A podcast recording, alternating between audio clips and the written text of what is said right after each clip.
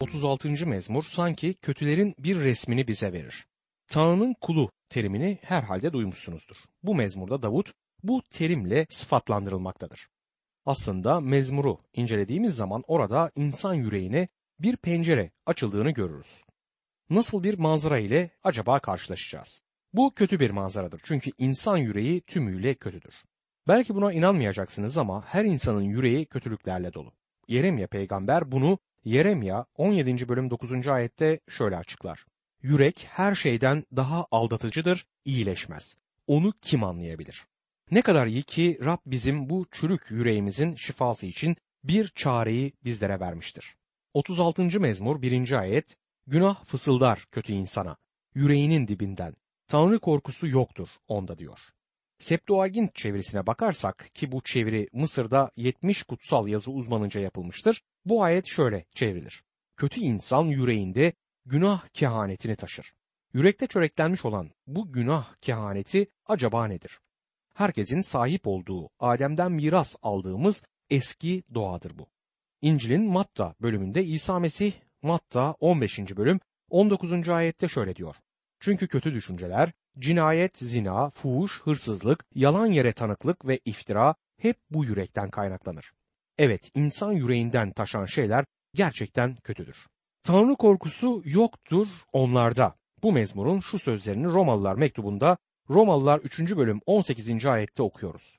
Paulus bu mektubu yazarken eski antlaşmadan aktarma yapmıştır. Burada kötülerin yürekleri ortaya dökülür. Gizlilikler açığa çıkartılır. Kötü insan yüreğinde günah kehanetini taşır.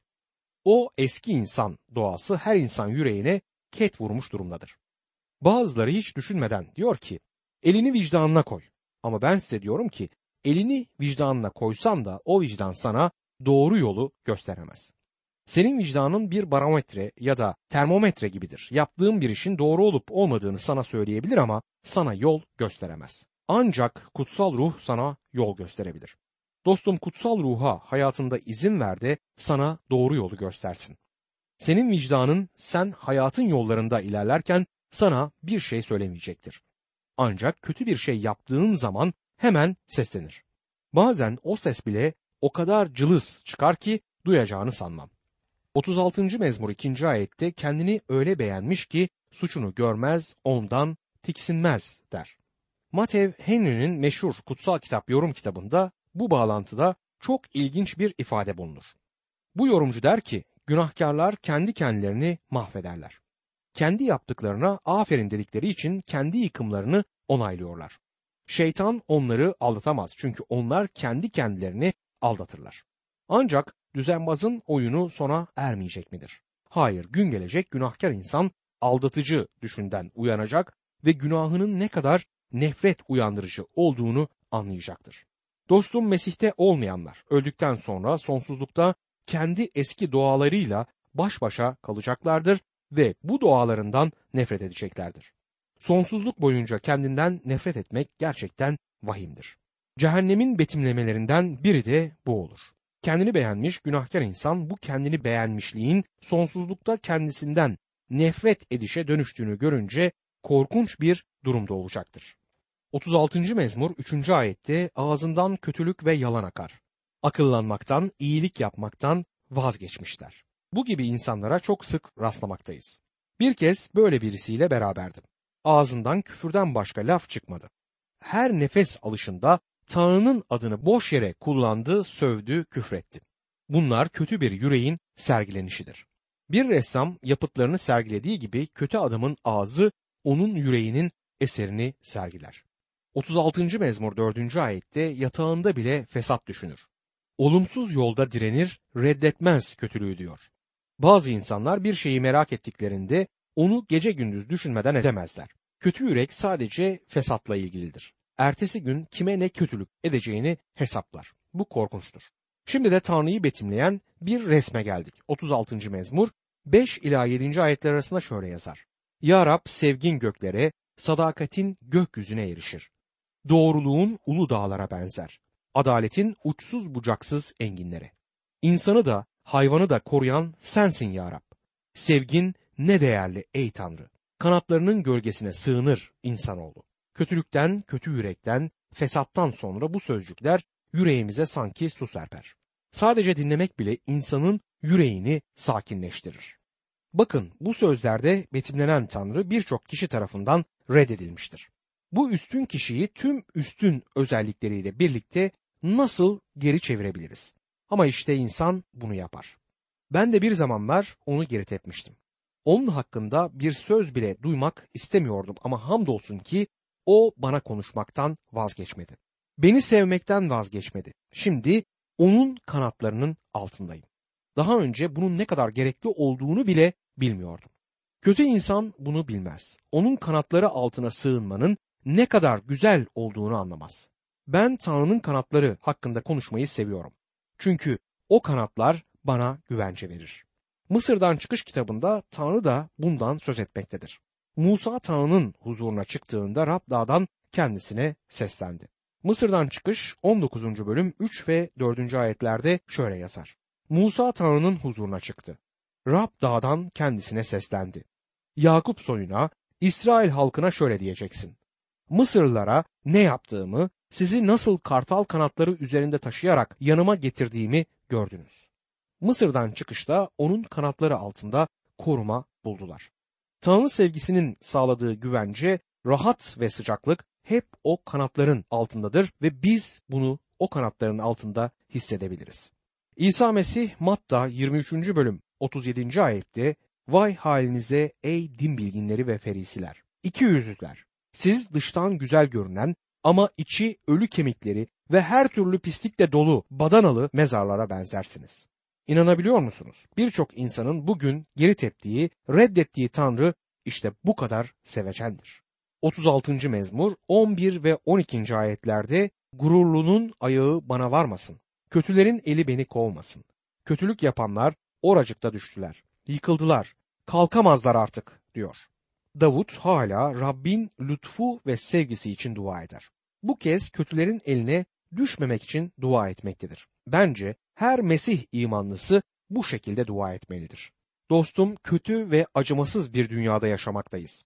Benim duam her zaman şöyle olmuştur. Ya Rab kötülerin eline beni düşürme. 37. mezmur geleceğin bereketleri konusunda bir vaat içerir.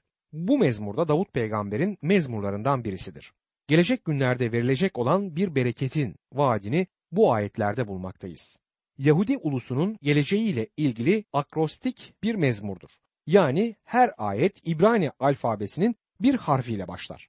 37. mezmurda 40 tane ayet bulunmaktadır. Bu demek oluyor ki iki ayet İbrani alfabesinin bir harfiyle başlar. Örneğin bu mezmunun iki ayeti İbrani alfabesinin alef harfiyle başlar. İki ayet bet ile başlar, iki ayet gimmel harfiyle ve böylece alfabenin sonuna kadar mezmur devam eder. 37. mezmur 1 ve 2. ayetlerde şöyle yazar. Kötülük edenlere kızıp üzülme. Suç işleyenlere özenme. Çünkü onlar ot gibi hemen solacak. Yeşil bitki gibi kuruyup gidecek. Kötülerin hayatta başarılı olmalarına dayanamıyordu Davut. Bu aynı konuyu 73. mezmurda da görüyoruz. Eski antlaşmanın diğer yerlerinde de aynı konuyla karşılaşırız. O zaman bu soruyu biz de soralım. Kötüler acaba neden başarılı oluyormuş gibi görünmektedirler? Eski antlaşmada Tanrı iman edenlere bu hayatta zenginlik ve refah vaat eder. Ancak bu vaat eski antlaşmanın çerçevesi içerisinde kalmalıdır. Yeni antlaşma kesiminde böyle bir vaat ile karşılaşmayız. Bizim yani Mesih İsa'ya iman etmiş olanlarımızın umudu yeryüzündeki zenginliklere değil gökteki hazineye bağlıdır. Yahudilerin umudu ise yeryüzündeydi. O günün insanı çevresine baktığı zaman gördü ki kötüler refah içerisinde yaşıyor. Tanrı tanımaz insanların tarlalarına baktıklarında Tanrı'yı bilen insanların tarlaları gibi yağmur ile sulandığına tanık oldular. Ama bu insanlar baktılar ki Tanrı'yı tanımayan adamın tarlasında bol ürün çıkarken doğru adamın tarlasında hemen hemen hiç ürün yoktu. Bunun gerisindeki mantığı ve sebebi bir türlü bu insanlar anlayamadı. Davut da 73. mezmunun yazarı Asaf gibi aynı sonuca vardı. Bir gün kötüler kırdaki otlar gibi solucaktır. Bazı insanları tanıyorum. Hala Tanrı'nın 2. Dünya Savaşı'na ve Hitler'e neden izin verdiğini anlamıyorlar. Hitler'in gerçekleştirdiği soykırıma Tanrı nasıl izin verebildi? Milyonlarca insanın bu şekilde yok edilmesine Tanrı nasıl göz yumabilirdi? Aslında Tanrı bunlara göz yummadı. İzin verdi ama göz yummadı. Hitler az daha 2. Dünya Savaşı'nı kazanacaktı. Acaba Tanrı neden Mussolini gibi bir adamın en kötü eylemleri gerçekleştirmesine izin verdi? Ben başka bir soru sormak isterim. Bu insanlar bugün nerede? Tanrı'ya zaman tanıyalım. Kötüleri ot gibi kesecektir. Kötülere şimdi ne olduğu bizi ilgilendirmemeli. Onların sonu ne olacak ona bakmalıyız. Bugün çevrene baktığında kötülerin başarılı bir hayat sürdürdükleri, refah içerisinde yaşadıkları seni rahatsız ediyorsa yapabileceğin bazı şeyler vardır. 37. mezmur 3. ayette sen Rabbe güven iyilik yap. Ülkede otur sadakatle çalış der. İşte verilen öğüt budur. Rabbe güven ve iyilik yap. Yani bunları yaparsan ülkede oturacaksın ve orada doyacaksın. Bu ayetlerde Tanrı'nın yeryüzünde kendi halkı olarak seçtiği insanlara verdiği basit bir vaat vardır. Rab onlara şöyle diyor. Sen kötülerle ilgilenme. Bana güven ve ben senin ihtiyacını sağlarım. 37. mezmur 4. ayette Rab'den zevk al. O senin içindeki istekleri yerine getirecektir der. Bu vaat Yahudi ulusuna verildi ama aynı zamanda bu vaat bizim için de geçerlidir. Şimdi bundan hemen maddi çıkarlar sonucunu çıkartmamalıyız. Rab seni Mesih'teki tüm ruhsal bereketlerle bereketlemek ister. Eğer Mesih'teysen bu bereketlere sahipsin. Bunun daha ilerisine gidip Rab alabileceğin tüm ruhsal bereketleri senin üzerine yağdırmaya hazırdır. O zaman biz ne yapmalıyız? Rab'den ve onun sözünden zevk almalıyız. Ayrıca bir şey daha yapabiliriz. 37. mezmur 5. ayet her şeyi Rab'be bırak, ona güven, o gerekeni yapar der. Her şeyi Rab'be bırak. Pek çok Mesih imanlısı bazı konularda Rabbi suçlar ya da onu eleştirirler. Neden? Çünkü her şeyi Rab'be bırakmazlar. Ona güven, o gerekeni yapar. Kardeşim, Rab'be zaman tanı. Hayatında yapılması gereken şeyleri zamanı gelince yapacaktır. Dostum Tanrı iyidir. Tanrı'yı tanımayan kişilerin gözünde Tanrı korkunç bir kişidir ama o bizim göksel babamızdır. Putperestler gerçek Tanrı'yı bilmiyorlar ve bu yüzden ondan korkuyorlar. Biliyor musunuz? Birçok imanlının düşüncesinde Tanrı putperestlerin tanrısını andırır. Korkunç bir varlık her zaman insanları cezalandırmak isteyen bir kişi olarak Tanrı'ya bakarlar. Her an sana saldırmaya hazır biriymiş gibi Tanrı'yı görürler. Gerçekten bu kadar uzak bir düşünce olamaz kardeşim. O seni seviyor ve senin dostundur. Dostları uğruna canını kim verdi? Senin Tanrın. O seni sonsuz bir sevgiyle sever. Seni günahlarının gerektirdiği yargıdan kurtarmak ister. Ancak her şeyi ona bırakmasını bilmelisin. 37. mezmur 7. ayette Rabbin önünde sakin dur, sabırla bekle. Kızıp üzülme işi yolunda olanlara, kötü amaçlarına kavuşanlara der. Yapman gereken işte bir diğer şey. Rabbin önünde sakin durmak. Ne yazık ki sabırsızlık pek çok kişinin içinde kaosa gittiği bunalımdır. Şunu bildiren bir Çin atasözü var. Sabır kuvvettir. Onunla dut yaprağı bile ipekli kumaş olur. Sabır barışa, esenliğe yol açar. Sevgiyi besler, alçak gönüllülüğü esinler, vücudun gereksiz isteklerine ket vurur. Canı ve ruhu kesin bir yenilenme ile saklar.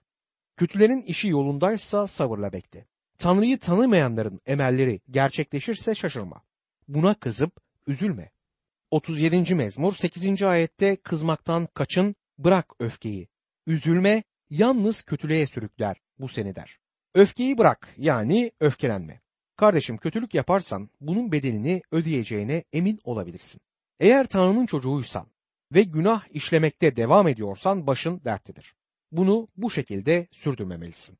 37. mezmur 9. ayette çünkü kötülerin kökü kazanacak ama Rabbe umut bağlayanlar ülkeyi miras alacaklar. Rab buna söz verdi ve sözünü yerine getirecektir. Rabbi bekleyenler bir gün ülkeyi miras alacaklardır. Kötüler ise kesilip yok olacaklar. 37. mezmur 11. ayet ama alçak gönüllüler ülkeyi miras alacak. Derin bir huzurun zevkini tadacaklar. bizi kirleten, bencil yapan günahlarımızdır. Bencilliğimizden kurtulmak istersek önce günahlarımızdan temizlenmemiz gerekir. Bunu yapabilen İsa Mesih'tir. Tanrı'nın kendi halkını yeryüzüne getireceği gün gelecek. Gök inanlar topluluğu içindir. Tanrı halkı yeryüzünü miras alacak. 37. mezmur 14. ayette kılıç çekti kötüler, yaylarını gerdi. Mazlumu, yoksulu yıkmak, doğru yolda olanları öldürmek için diyor. Kutsal yazılar bu konuda çok açık bir şekilde yazar. Kılıç ile yaşayan kılıç ile ölecektir. 37. mezmur 16. ayette doğrunun azıcık varlığı pek çok kötünün servetinden iyidir der. Hizmetim süresince pek çok yere gittim. Çok gezdim ve hem çok yoksul hem de çok zengin olan inanların evlerinde konuk oldum. Maddi durumu iyi olmayanların daha mutlu olduklarını çoğu kez gözlemlemişimdir. Tanrı bunun farkına varmış olmalı. 37. mezmur 20. ayette ama kötüler yıkıma uğrayacak. Rabbin düşmanları kır çiçekleri gibi kuruyup gidecek. Duman gibi dağılıp yok olacak diyor. Hiç kuşkunuz olmasın. Kötüler yıkıma uğrayacaktır. Onların şu anda refah içinde olduklarına bakmayın. Bu Rabbin işidir. Onu ilgilendiren bir şeydir. Durumu kendisi adaletle halledecektir. 37. mezmur 23. ayette Rab insana sağlam adım attırır. İnsanın yolundan hoşnut olursa diyor. Çocuğunuzun ilk yürümeye başladığı zamanı hatırlıyor musunuz? İlk olarak onun elinden tutup arkasında durarak day day deyip yürütmeye çalıştınız. Tabi bu durum uzun sürmez. Çocuğunuz zamanla kendi başına yürümeye alışır. Rab insanın yolundan hoşnut olursa ona sağlam adım attırır. Yani yollarını Rab'be teslim etmiş olan insanın adımlarını sağlam kaya üzerine yerleştirir ve sağlam bir yerde yürümesini sağlar. Aynı zamanda Rabbimiz bizim yolumuzdan hoşnut olur çünkü ona güvenerek ve onu izleyerek yürürüz. Tanrı Eyüp peygambere baktı ve Eyüp günahsız bir kişi olmamasına rağmen yine de onu göstererek ondan hoşnut olduğunu söyledi. Kardeşim Rab senden hoşnut mu? Eğer hayatın Mesih İsa'daysa ondan hoşnut olduğu için senden de hoşnut olacaktır. 37. mezmur 29. ayette doğrular ülkeyi miras alacak. Orada sonsuza dek yaşayacaklar. Rabbin bu vaadi tüm kutsal kitap boyunca tekrarlanmaktadır. İbrahim'e ve onun soyundan gelenlere vermiş olduğu kalıcı bir vaattir bu. Doğrular herhangi bir ırka ait olanlar değil, ruhsal anlamda İbrahim'in iman soyuna ait olanlardır. Yani İsa Mesih'te kurtuluş bulanlar. İsa Mesih'te her ruhsal bereket bize verilmiştir. Kardeşim Rabbin sana yersel bereketler vaat ettiğini sanıyorsan yanılırsın. Sen Rab İsa Mesih'e iman ettiğin zaman ondaki ruhsal bereketlerin alıcısı ve mirasçısı oldun. Evet biliyorum bazı Mesih imanları maddi bereketlerinde alıcıları oldular. Ama bu İsa Mesih'teki bereketin bir parçası değildir. Maddi açıdan gelen bereket artı bir berekettir ve yine insanlara ruhsal bereket getirilebilmesi için Rabbin hizmetinde kullanılmalıdır. Sen Rab tarafından bu şekilde bereket almışsan aslında büyük bir sorumluluğu taşırsın. Zengin Mesih imanları paralarını, servetlerini Rabbin egemenliğinin gelişmesi için kullanmalıdır. Rab onları bu amaçla bereketledi. 37. mezmur 37 ve 38. ayetlerde yetkin adamı gözde doğru adama bak. Çünkü yarınlar barışseverindir. Ama baş kaldıranların hepsi yok olacak. Kötülerin kökü kazına diyor. Yetkin adam kimdir? Kemale ermiş kişidir. Ama ne açıdan bu doğruluğa erişmiştir? Rab'le olan ilişkisinde. Şöyle ki İsa Mesih'te sahip olduğu kurtuluş onun hayatının temelini oluşturur ve bu temelden başka hiçbir temel üzerine hiçbir şeyi kurmaz. Böyle bir kişinin sonu barış ve huzur olacaktır. Kendisi zaten barışı seven birisi olarak isimlendirilir ve barış için uğraşacaktır. Tanrı ona bu doğrultuda her zaman yardımcı olur. Tersinden bakıldığında kötü adamın sonu yıkımdır. Günah işlemekte devam eden ve günahları içinde ölen insanın sonu yıkımdır. Kötü adamın şimdiki durumuna bakmayın. Sonunda onu arayacaksın ama yok olacaktır. Bir taş havaya atıldığı zaman tekrar yere nasıl düşerse kötü adam da sonunda yok olacaktır. Fiziksel bir hastalıkla ilgili tövbe 38. mezmurun konusunu oluşturur. Bu mezmurun başında Davut tarafından yazıldığı belirtilir ve aynı zamanda ne amaçla yazıldığı da not edilmiştir. Bir şeyin anısı olarak diyor. Bir günahtan tövbe etmekten bu mezmur söz eder. Bu mezmurda Davut günahını ikrar eder ve hastalığından kurtulmak için Rabbe yalvarır. Davut çok hasta, bedeni eriyip gitmektedir. Kutsal kitabın diğer bölümlerinde onun bu hastalığından hiç söz edilmez ama daha önce de gördüğümüz gibi Rab'den aldığı şifa için Rabbe şükürler yükseltmişti. 38. mezmurun sözleri şöyle başlar. Ya Rab öfkelenip azarlama beni, gazapla yola getirme. Bu sözlerden anlaşıldığı kadarıyla Davut gerçekten büyük bir sorunla yüz yüze gelmiştir. Yoğun bir sıkıntı içerisinde Rabbe yalvarır ve bu durumda yargılanmamak için Tanrı'nın önünde kendini alçaltır. 38. mezmur 2. ayette okların içime saplandı, elin üzerime indi diyor. Birisi bir gün bana sordu. Kutsal ruh seni günah konusunda eleştirdiği zaman kendini nasıl hissedersin? Belki de en iyi yanıt Davut'un buradaki sözüdür. Okların içime saplandı, elin üzerime indi. Bu sözlerde gerçek bir günah bilinci ve kutsal ruhun eleştirisi görülmektedir. 38. mezmur 3. ayette öfken yüzünden sağlığım bozuldu. Günahım yüzünden rahatım kaçtı diyor. Bazen hasta olduğumuzda Rabbe sorarız. Rab bir günah mı işledim? Bundan dolayı mı hastayım? Hastalığımız her zaman günahımızdan dolayı ortaya çıkmaz. Ama bazen kesin olarak bilebiliriz ki günahımızdan ve bu günahı itiraf etmediğimizden dolayı hasta oluruz. Davut bu durumda bundan emindi. Günahımdan ötürü içimde huzur yok der. 38. mezmur 4. ayette çünkü suçlarım başımdan açtı. Taşınmaz bir yük gibi sırtımda ağırlaştı diyor. Hayatın yüklerini taşımak zor olur ama günah yükünü taşımak imkansızdır. Sen ve ben kardeşim günah yükümüzü kendimiz taşıyamayız. O yükü Tanrı'ya vermeliyiz.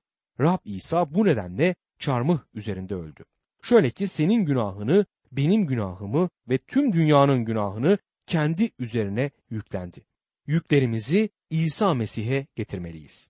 38. mezmur 5 ila 8. ayetler arasında akılsızlığım yüzünden yaralarım iğrenç, irinli. Eğildim, iki büklüm oldum. Gün boyu yaslı dolaşıyorum. Çünkü belim ateş içinde. Sağlığım bozuk. Tükendim, ezildim alabildiğine. İnliyorum yüreğimin acısından diyor. Kendi akılsızlığımızdan dolayı maruz kaldığımız bir hastalık sonunda zihinsel bir bozukluk ve baskı olabilir. İyi tanıdığım Mesih imanlısı bir doktor vardı. Bir gün beni yanına çağırdı ve kutsal kitaptan bu mezmuru gösterdi. Biliyor musun dedi. Birçok kişi bu ayete bakarak Davut'un cinsel ilişki sonucu zührevi bir hastalığı olduğunu ileri sürer. Bunu bana tıp fakültesinde öğrettiler ama ben buna inanmıyorum. Sonra benim fikrimi sordu. Ben de onunla bu konuda hemfikir olduğumu söyledim. Bu mezmurun peygamberlik açısından önemi bulunur. Bazıları bunu bir açıdan yanlış yorumlayarak İsa Mesih'in çarmıh üzerindeki durumunu dile getirdiğini ileri sürer.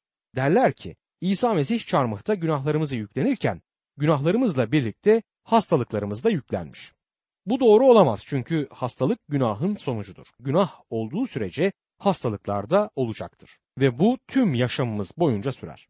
Sadece bir insan olarak dünyamızda yaşarken İsa Mesih'te günah yoktu. Günah, hastalık, ölüm Rabbin yanında yok olacak ve tamamen ortadan kalkacaktır.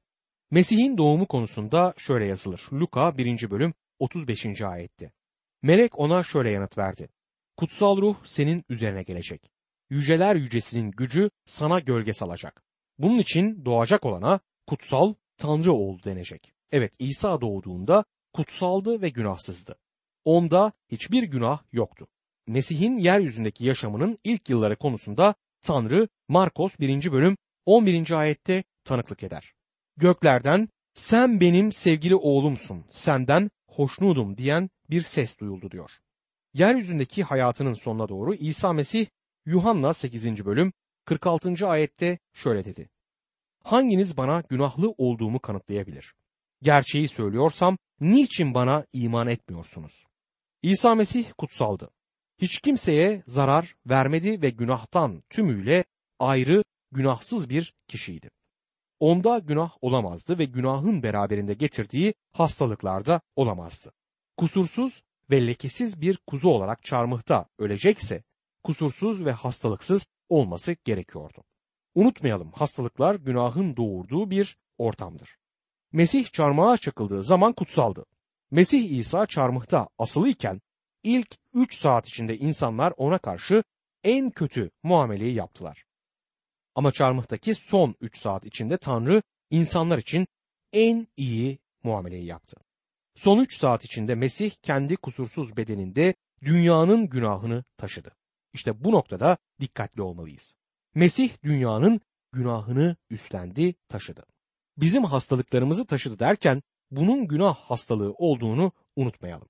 1. Petrus 2. bölüm 24. ayette Elçi Petrus şöyle yazar. Bizler günah karşısında ölelim, doğruluk uğruna yaşayalım diye günahlarımızı çarmıhta kendi bedeninde yüklendi. Onun yaralarıyla şifa buldunuz. Şifa bulduk derken hangi şifadan bahseder? Ya da hangi hastalıktan? Eğer belli bir hastalıktan söz ediyorsa kardeşim, burada fiziksel hastalıklardan söz etmediğini söylemek isterim.